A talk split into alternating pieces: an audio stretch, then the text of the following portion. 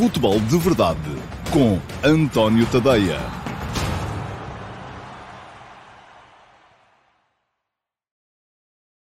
Ora então, olá, muito uh, bom dia a todos e sejam muito bem-vindos à edição de hoje do Futebol de Verdade. Hoje é terça-feira, dia, deixa-me cá ter a certeza, eu acho que é dia 3, não é? Sim, dia 3 de agosto de 2021. Um, e um, esta é uma emissão do Futebol de Verdade, segunda depois do regresso de férias, hoje já em todas as, as redes uh, em que é suposto estar. Ontem houve aqui de facto esse pequeno percalço, mas hoje já, e espero eu que o som em condições, vão-me dando nota, por favor, nos comentários se está tudo bem ou não. Eu acho que sim. Um, a ver se hoje conseguimos levar o Futebol de Verdade até ao fim sem grandes uh, uh, problemas.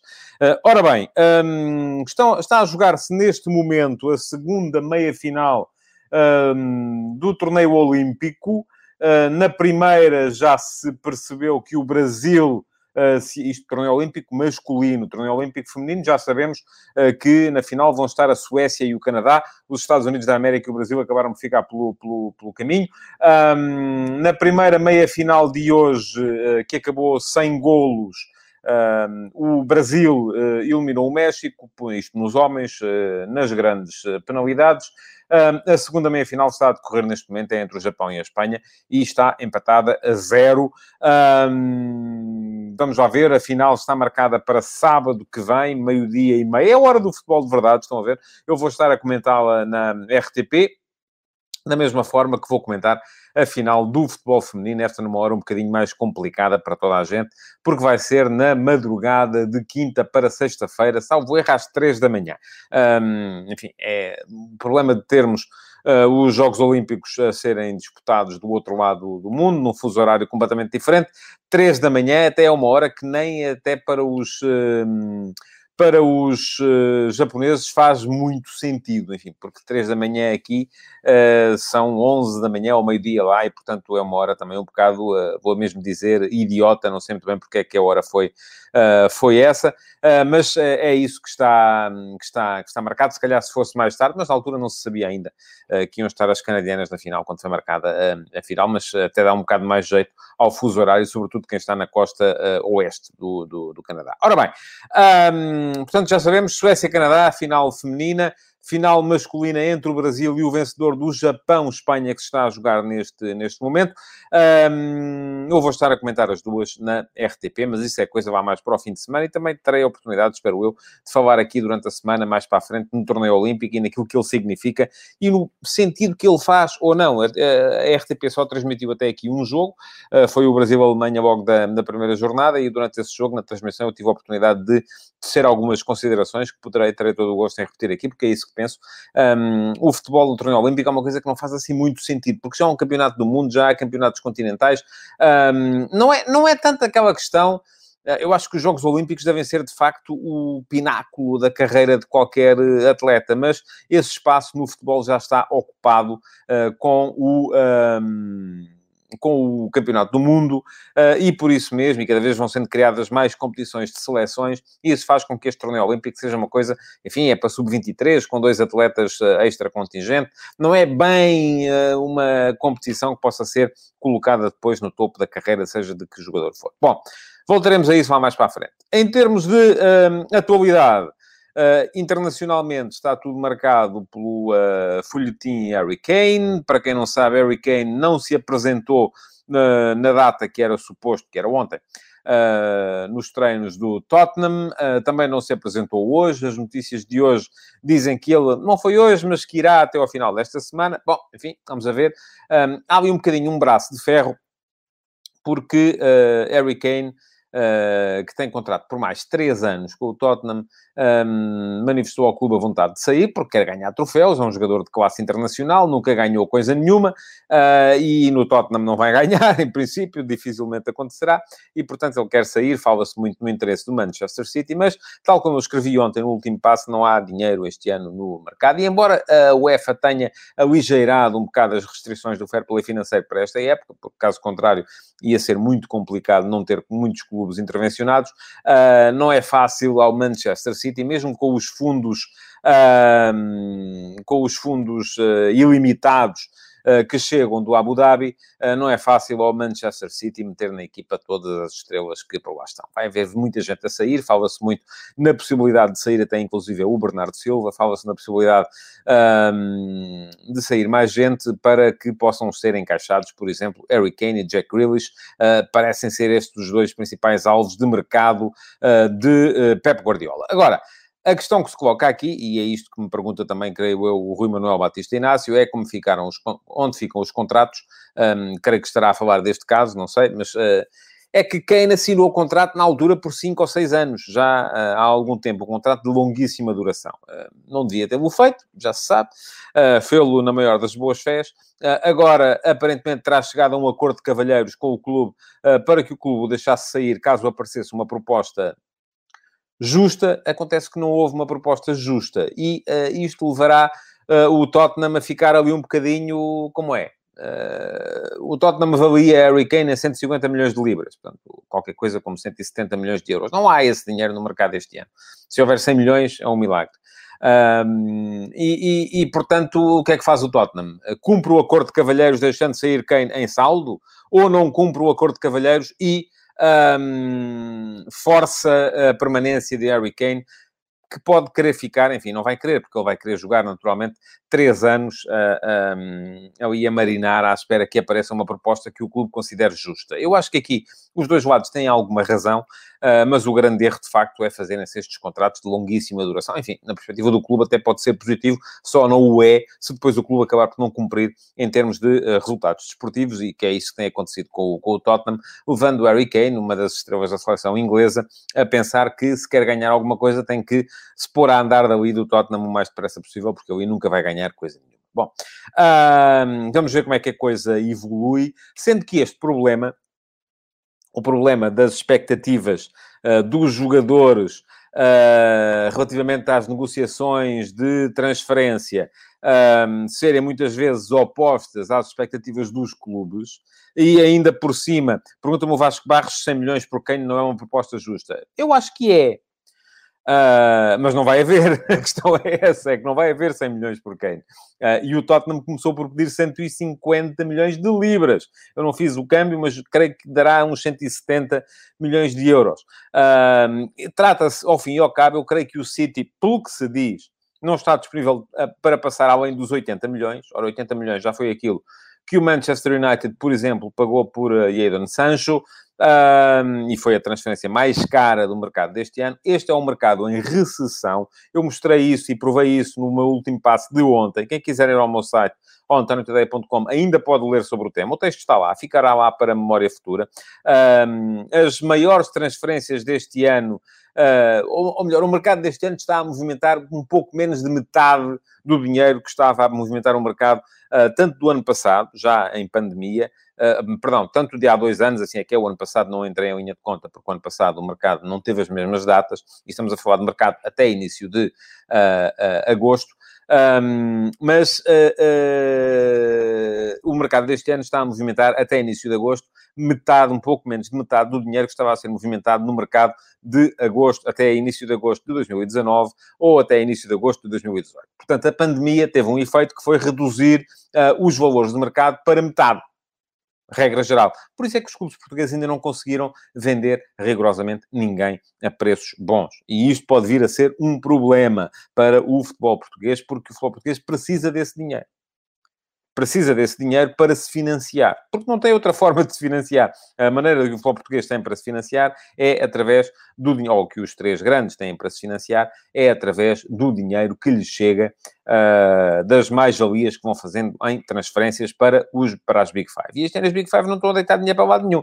Portanto, o que é que acontece? Nem entre eles. O que é que acontece é que com o mercado estagnado também acabam por se uh, criar problemas aqui. Ora, isto tem tudo a ver com o tema acerca do qual eu vos queria falar uh, hoje, uh, que é uh, a forma como os três grandes estão a abordar o mercado deste, deste ano, e começando pela questão dos avançados do, do Benfica, porque aqui, enfim, é preciso. Isto, às vezes há, há, negócios que parece que não fazem sentido nenhum, mas que têm que ser enquadrados.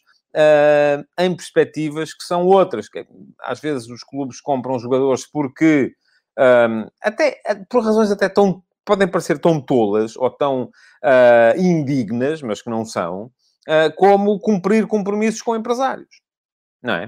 Uh, às vezes há contratações que são... Por exemplo, vamos começar pelo campeão nacional, Sporting, porque hoje, creio que foi o jornal O Jogo, que disse que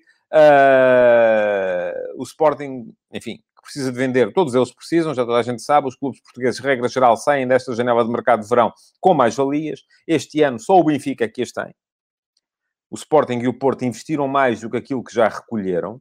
E o Benfica tem porque conseguiu, milagrosamente, um, e, e, é e, é de forma marginal, conseguiu milagrosamente despachar o Pedrinho para o Shakhtar Donetsk por 18 milhões de euros.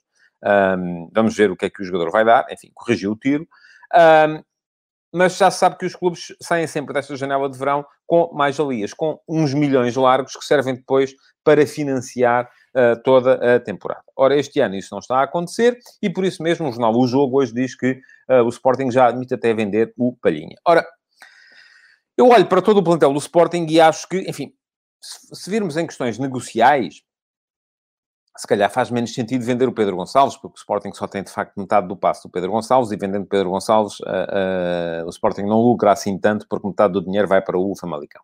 Uh, mas se olharmos a, para aquilo que os jogadores representam dentro da equipa, o jogador que é, do meu ponto, e já era assim o ano passado, eu já disse isto aqui o ano passado. O ano passado muita gente vinha dizer que Palhinha, 10 milhões e tal. Enfim, eu disse logo, o Palhinha, se sai por 10 milhões, o Sporting vai acabar por gastar esse dinheiro uh, para contratar um substituto. Não contrata um, contrata dois e nenhum dos dois se vai aproveitar. Porque é isso que se tem visto. E o Palhinha acabou por se revelar uh, uma figura fundamental na caminhada do Sporting até ao título. Agora fala-se em números superiores, 30 milhões, eu ainda assim continuo a dizer, é mal vendido é o jogador que mais falta faz ao plantel do Sporting. O Sporting só uh, o poderá vender se tiver mesmo absoluta necessidade desse dinheiro. E agora, aquilo que me podem dizer vocês é o seguinte. Então, ok, vamos lá ver. Uh, e eu subscrevo.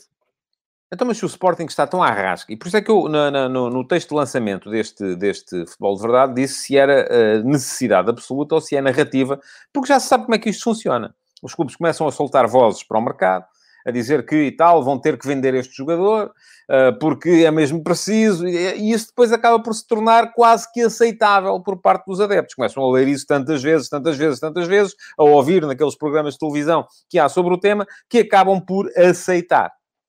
Uh, mas agora pergunto eu, então, mas se o Sporting está tão aflito e precisa de, nem que seja 30 milhões pelo João Palhinha, e eu, volto a dizer, num mundo ideal, por 30 milhões não vendia, Uh, mais depressa venderia o Nuno Mendes ou mais depressa venderia uh, o Pedro Gonçalves do que o João Palhinha, porque me parece que é mais fundamental para a equipa. O Júlio Gaetano diz que o Sporting com os sedentários consegue aguentar. Se vamos a ver, até ver não está a conseguir colocar ninguém. A coisa não está nada fácil. Uh, bom, mas ia dizer, então, mas estão tão aflitos, por que carga d'água é que vão dar dinheiro? Já deram dinheiro, 5 milhões pelo Gaio, 15 milhões há, há poucos meses pelo Paulinho. Um, prometeram dar 10 milhões pelo Ruben Vinagre, uh, prometeram, um, ou aparentemente vão dar agora mais 7 milhões e tal por metade do passe do Ugarte. Então, mas isto tudo somado dá o palhinha, não é? O que é que faz mais falta ao Sporting? Estes jogadores todos ou a manutenção daquele que é, do meu ponto de vista, o jogador fundamental nesta equipa? A questão é que não se pode contar só com isto. Tem que se contar também com outras questões que têm a ver com toda a globalidade do funcionamento do mercado. Por exemplo, eu não posso dizer com toda a clareza, eh, porque, enfim, não tenho provas disso, nem tenho maneira de o assegurar, eh, que eh, este negócio, que já disse aqui, que não faz sentido nenhum, parece que está tudo maluco, que o Sporting está a fazer com o Ruben Vinagre, não está, está ligado com o negócio que foi feito há uns anos com o Thierry Correia. Mas, enfim, admito que esteja. E isto tem que ser compreendido. Como é que é a situação? Há uh, três anos, creio que três anos, uh, o Sporting vendeu Thierry Correia, cinco jogos na equipa principal, para o Valência por 12 milhões de euros. Ele valia um milhão, um milhão e meio. Foi vendido por 12 milhões. Uh, houve aqui claramente um superávit uh, que agora se calhar é preciso devolver a quem emprestou esse dinheiro. Enfim, esta é a questão mesmo. Emprestou, pronto, emprestou. E agora precisa de o reaver, não é?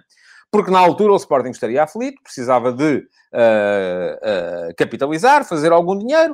Uh, foi colocado o Thierry Correia no Valência pela Gestifood por 12 milhões de euros. Um negócio que não fazia sentido nenhum nem aqui nem na China, dinheiro a entrar, e agora, se calhar, um, uh, o Michel Alves está a ver aqui a questão do ponto de vista que não é o meu, que é que o Palhinha serve para pagar comissões. Não é comissões. Há uma conta corrente entre os clubes e os empresários. E há empresários que têm capacidade para financiar clubes. Durante muitos anos, este era o papel que era feito em Portugal pelo Livro de Esportes do Joaquim Oliveira, que ia emprestando dinheiro aos clubes à conta dos direitos televisivos. Agora, ao nível superior, este é o papel que está a ser desempenhado, por exemplo, por Jorge Mendes, que neste momento trabalha com os três clubes. Trabalha com Sporting, Benfica e Porto.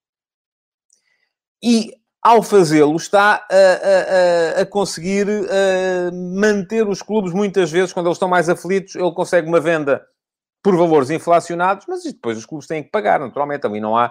Uh, o, o, Jorge Mendes não é a Madre Teresa de Calcutá, uh, não está ali para andar a distribuir dinheiro. Portanto, eu, uh, estas questões têm que ser entendidas não só do ponto de vista daquilo que faz sentido, como também do ponto de vista dos compromissos que eventualmente poderão ter sido assumidos aqui ou acolá.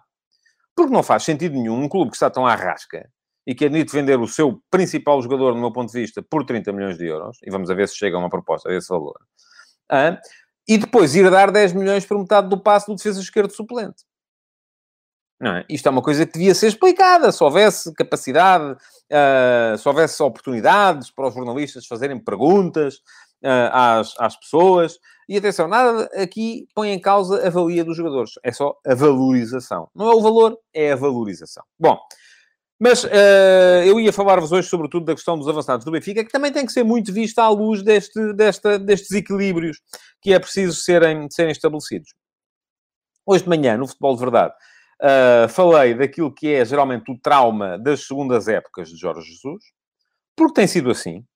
Vamos lá ver. Jesus fez, ao todo, 10 campeonatos em Portugal uh, com clubes grandes. Fez 3 campeonatos no Sporting, 7 campeonatos no Benfica. Nestes 10 campeonatos, as melhores temporadas, enfim, há aqui uma exceção, que foi o campeonato de 2012-2013, uh, em que Jesus foi, uh, fez 85,5% dos pontos uh, e, um, e foi a melhor época, de, é a época de maior rendimento. Mas, tirando esta época excepcional, de 2012-2013, em que ainda por cima não foi campeão, o campeão foi o Futebol Clube Porto, um, Diz-me o Carlos Moreira que acha que o negócio vinagre foi a contar com a venda do Nuno Mendes, que ainda não aconteceu. Sim, eu também acho que sim, mas não foi só isso, porque não valia a pena. O, o vinagre vale 2, 3 milhões de euros. Não valia a pena ir pagar 10 milhões por metade do passe. Não é? Agora vamos ver é se a coisa acontece. Diz o Nuno Cunha: o problema é que o Nuno Mendes não é agenciado pelo Jorge Mendes, então não há super venda, logo vai o Palhinha. Não sei se essa não é. Estas coisas são muito fáceis de contornar, porque isso, enfim, há o empresário que representa o clube, o, vendedor, o empresário que representa o clube comprador, o empresário que representa o jogador. Portanto, há muitos empresários metidos em cada negócio. Mas estava a falar-vos agora aqui do Jorge Jesus, eh, porque foi sobre isso que escrevi hoje de manhã. Quem quiser ler está no último passo, antoniotadeia.com, ehm, para uh, uh, falar daquilo que costuma ser o trauma da segunda época do Jesus. A melhor época de Jesus de sempre no Campeonato Português foi 2012, 2013, em que fez 85,5% dos pontos, mas tirando isso, um, já vamos aos centrais do Porto. Fala-me o Sérgio Carvalho, ainda conto lá chegar nesta, nesta edição. Uh, tirando isso, as melhores épocas de Jesus foram sempre a primeira que ele fez uh, em cada clube. A primeira no Benfica, 2009-2010, foi campeão, 84,4% dos pontos. E a primeira no Sporting, 2015-16, em que foi campeão, ficou em segundo lugar, 84,3% dos pontos. Agora, acontece que as piores épocas de Jesus foram as épocas que se sucederam a estas uh, melhores épocas. Em 2010, 2011, Jesus perdeu 13 pontos. Tinha feito 76 em 30 jogos em 9-10, fez 63 nos mesmos 30 jogos em 10-11, média, uh, ou porcentagem de 70% de pontos ganhos.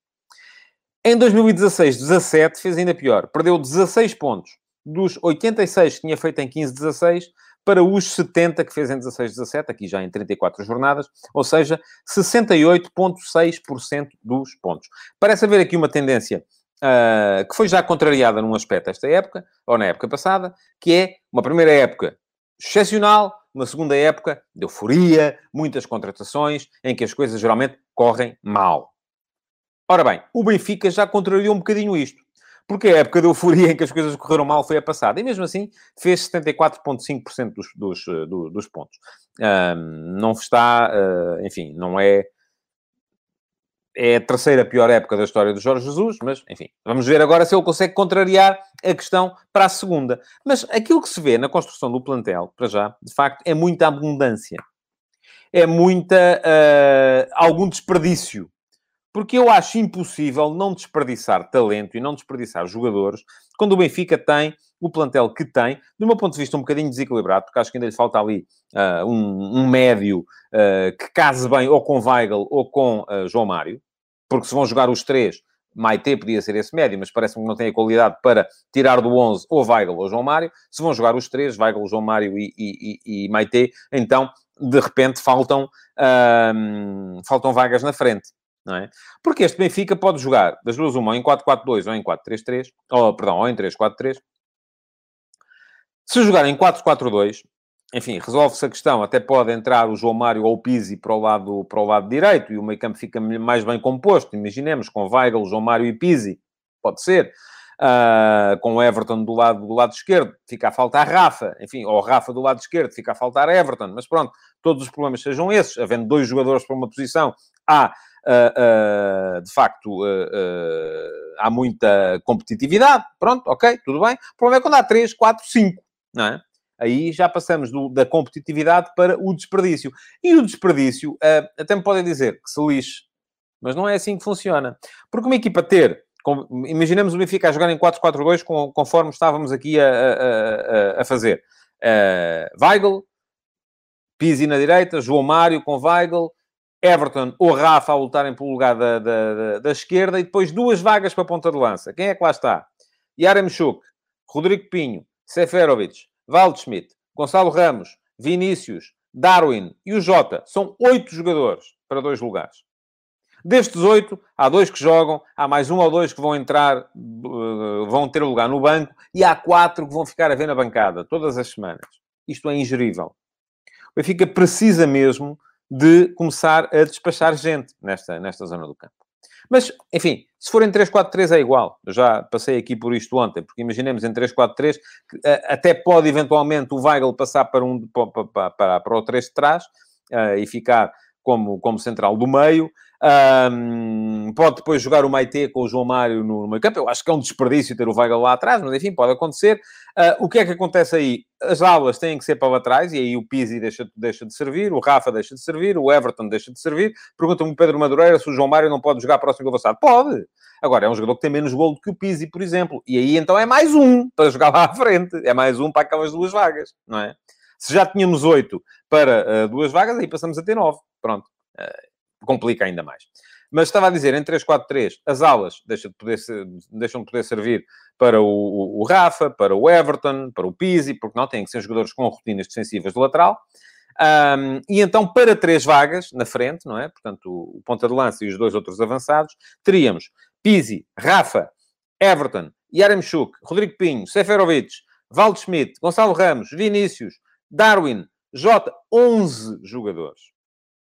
É muita gente. É muita gente e é preciso vender. Agora, a questão é, não há mercado. Enfim, voltamos à, à tal questão do, do Tottenham. Por razões diferentes, uh, o, o, o, o Tottenham dava-lhe jeito de conseguir vender o Kane, mas não há no mercado dinheiro para, para aquilo que eles querem. O Benfica quererá, com certeza, uh, vender alguns destes jogadores, porque precisa de os vender. Não pode, é ingerível ter estes avançados todos no plantel. Mas não há, não há no mercado o dinheiro que o Benfica quer por eles. E então aí entram os tais acordos com os empresários, que levam depois a fazer-se... Uh, o Mário de Oliveira diz que é ridículo a gestão do Benfica. Eu não vou a esse ponto, sabe? Porque todos os clubes andam a fazer o mesmo. Eu acho que era importante os clubes não dependerem tanto da, das parcerias com os empresários. Diz-me o CM Leal que parece claro que Vinícius, Jota e Seferovic vão sair. Bom, vamos a ver, não é? Tem que haver dinheiro. Ou, ou o Benfica vai emprestá-los e oferecê-los e, e, e não é?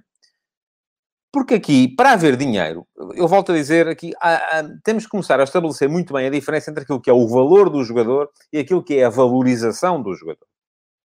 Uma coisa é aquilo que o jogador vale. Outra coisa é aquilo que o mercado dá por ele. E aquilo que o mercado dá por ele entra em linha de conta com muitos outros fatores, como, por exemplo, a parceria com empresários. que podem, enfim, vamos lá recuar então à, à, à tal questão Thierry, Sporting Thierry Correia, não é?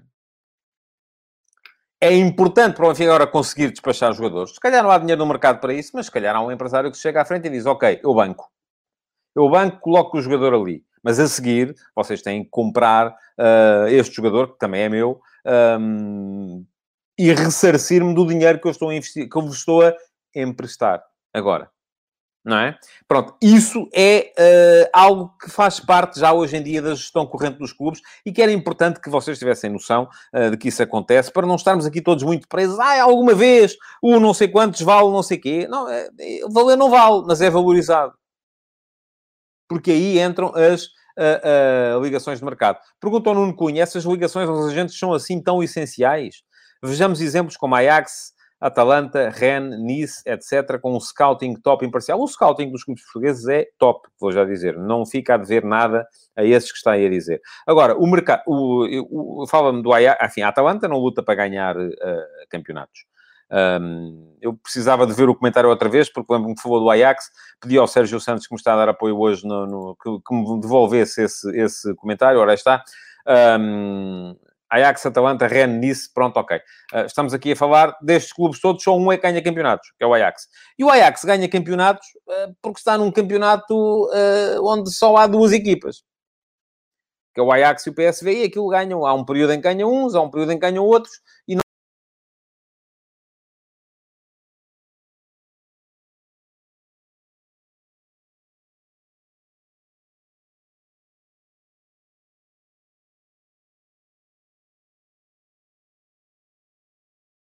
me desse aqui a, a, Enfim, parece que sim, parece que está tudo bem. É que eu cliquei aqui, estava a tentar ler o comentário e cliquei aqui no sítio que não devia ter clicado. Uh, mas pedia, por favor, ao Sérgio que me indicasse que continua, que continua uh, em direto uh, convosco. Bom, estava a dizer uh, que os outros clubes não lutam para ganhar e em Portugal a concorrência é tal o ganhar é tão importante que os clubes muitas vezes se enfeudam e não deviam... Eu, eu acho que sim, que não deviam fazê-lo, mas uh, se calhar deixavam era de ganhar. Enfim, vamos a ver. Um, bom, Vinícius, fala-se do Eintracht Frankfurt, uh, não sei se é assim uh, ou com mais molho. o Darwin fala-se de uma proposta milionária do Brighton. Um, enfim, poderia ser uma dessas questões em que... Então vamos lá ver. O Darwin o Benfica contratou-o por 24, salvo erro, 24 milhões de euros. Ele não valorizou na época passada. Portanto, se agora uh, há uma proposta de 30, ela está naturalmente injetada com uh, uh, hormonas de crescimento. E essas hormonas de crescimento, no fim, vão ter o seu custo. Um, até podem vender por 40 ou por um milhão de, de enfim, é, Agora, tudo isso, é bom que as pessoas tenham a noção. Há um valor que é o valor real e há o valor que se pratica, mas o valor que se pratica depois entra nas tais contas correntes. Uh, agora, a verdade é que uh, o, uh, o Benfica vai ter que despachar, é, a palavra é esta, alguns destes jogadores, porque é ingerível para um treinador contar com tanta gente. Vamos ao Porto. Bom, o Porto também tem ali algum problema de excesso de opções e alguém me falava aqui há bocado dos defesas centrais. Enfim, um, não parece que, que, sejam muitos. Uh, o Porto tem neste momento cinco centrais. Um, sendo que um deles é Marcano, e Marcano não se percebe muito bem como é que ele vai estar, se, uh, porque esteve afastado durante muito tempo. Vamos ver se consegue voltar a top ou não. Outro é Pep, que, enfim, já não vai para novo. Enfim, Pep ainda fez um campeonato da Europa muito, muito bom, mas uh, é normal que esta época comece a baixar um bocadinho e, portanto, é preciso assegurar a substituição, e de resto sobram uh, o uh, Mbemba, o Diogo Leite e o uh, Fábio Cardoso. Ora, são três jogadores, fala-se ainda na aquisição do coreano Min Jae, uh, não sei se é o jogador que o Porto precisa, enfim, não sou grande especialista no campeonato chinês. Uh, Min Jae joga no Beijing Boan. Um, está valorizado a, a, a, em torno dos 2 milhões de euros, não seria nunca um investimento brutal uh, mas seria sempre uma aposta à espera de rentabilização uh, e de adaptação. Uh, agora, a questão do, do, do, do, do superávit do Porto, eu até acho que se coloca mais na zona central do meio-campo, em que o Porto tem, neste momento, seis médios para duas posições. Uh, e aí sim parece-me que a coisa pode, pode complicar-se, porque desta gente. E, e, tem muito a ver com aquilo que pode vir a ser ou não a aposta do Porto na equipa campeã da Europa de sub-19 há, há, dois anos, um, porque para ali o Porto conta com o Uribe, uh, Sérgio Oliveira, Romário Baró, Vitinha. Uh, Bruno Costa, uh, enfim, Otávio pode eventualmente entrar na linha de conta um bocadinho mais à frente, mas depois mais à frente há Corona, Fábio Vieira, Francisco Conceição, PP, Luís Dias. Portanto, há muita gente uh, para. Eu creio que o PP foi contratado nas, na perspectiva do Corona vir a ser vendido. Um, diz o Nuno Cunha, Porto pagou 15 milhões pelo PP, isso vai jogar de início. Pois está, eu, é isso que eu estava a dizer. Eu creio que o PP foi contratado na perspectiva de o Corona vir a ser vendido. Um, da mesma forma que a aposta, o regresso do, do, do Bruno Costa, uh, o, o, uh, a manutenção do Vitinha, um, do Fábio Vieira, uh, toda essa gente, enfim, creio eu também, e estou de acordo com isto diz o Tiago Silva, terá sido na perspectiva também do Sérgio Oliveira vir a ser vendido. Aliás, por alguma razão, e aqui está a tal ligação a, a Jorge Mendes e a Foot também, por alguma razão, Gattuso, quando foi nomeado treinador da Fiorentina, insistiu tanto e de forma tão repetida na contratação de Corona e Sérgio Oliveira. Uh, e depois acabou por ser despedido 21 dias depois de ter entrado para, uh, precisamente... Uh, porque o, dono da, da, da, equipa da Fiorentina uh, dizia que ele estava vidrado naqueles, naqueles dois jogadores e que estava a querer pagá-los a um valor que era superior ao seu valor de mercado. Lá está.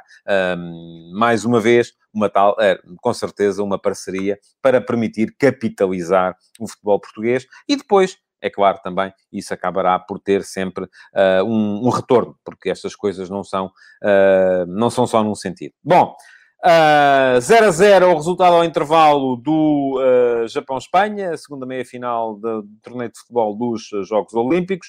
Uh, vamos chegar a conhecer o segundo finalista mais daqui a bocado. Antes de acabar, queria lembrar-vos que todos os dias no meu Instagram há uma sondagem e que a sondagem de hoje tem a ver com o plantel do Benfica. estava aqui a tentar abri-la, mas por alguma razão Uh, o meu telefone não está a colaborar, vou ter que ir buscar o outro, um, para vos dar os resultados neste momento. Ora bem, o que é que eu vos perguntei hoje? Perguntei-vos hoje, a propósito do tal último passo, em que o tema é Jorge Jesus e a crise da abundância uh, no, no ataque, uh, se o plantel do Benfica para 2021-22 é completo e equilibrado ou se ainda falta qualquer coisa. Neste momento, 81% de vocês acham que ainda falta qualquer coisa, eu também acho, uh, embora seja complicado ir contratar agora, quando já se contrataram jogadores para essas posições. por exemplo, faz algum sentido ir contratar mais um 8, quando o Benfica já tem, já contratou João Mário, já contratou Maite, continua a ter Weigl, não sabe o que há de fazer a Gabriel, não sabe o que há de fazer a Samaris, continua a ter lá o Tarapto, continua a ter lá o Pizzi, portanto há ali muita gente uh, e vai ser preciso encurtar este grupo de, e ainda sobra o Chiquinho, de alguma forma. Bom, uh, quem quiser já sabe, é António Ponto Tadeia, deem lá um salto, votem uh, para eu ficar a saber aquilo que vocês pensam, o que a minha audiência pensa, um, e uh, podem também dar um saltinho ao antoniotadeia.com para ler o último passe de hoje. De resto, resta-me agradecer-vos por terem estado aí, pedir-vos que continuem a comentar e deixar o vosso like e que partilhem este Futebol de Verdade nas vossas redes sociais. Até amanhã, então. Futebol de Verdade, em direto de segunda a sexta-feira, às 12h30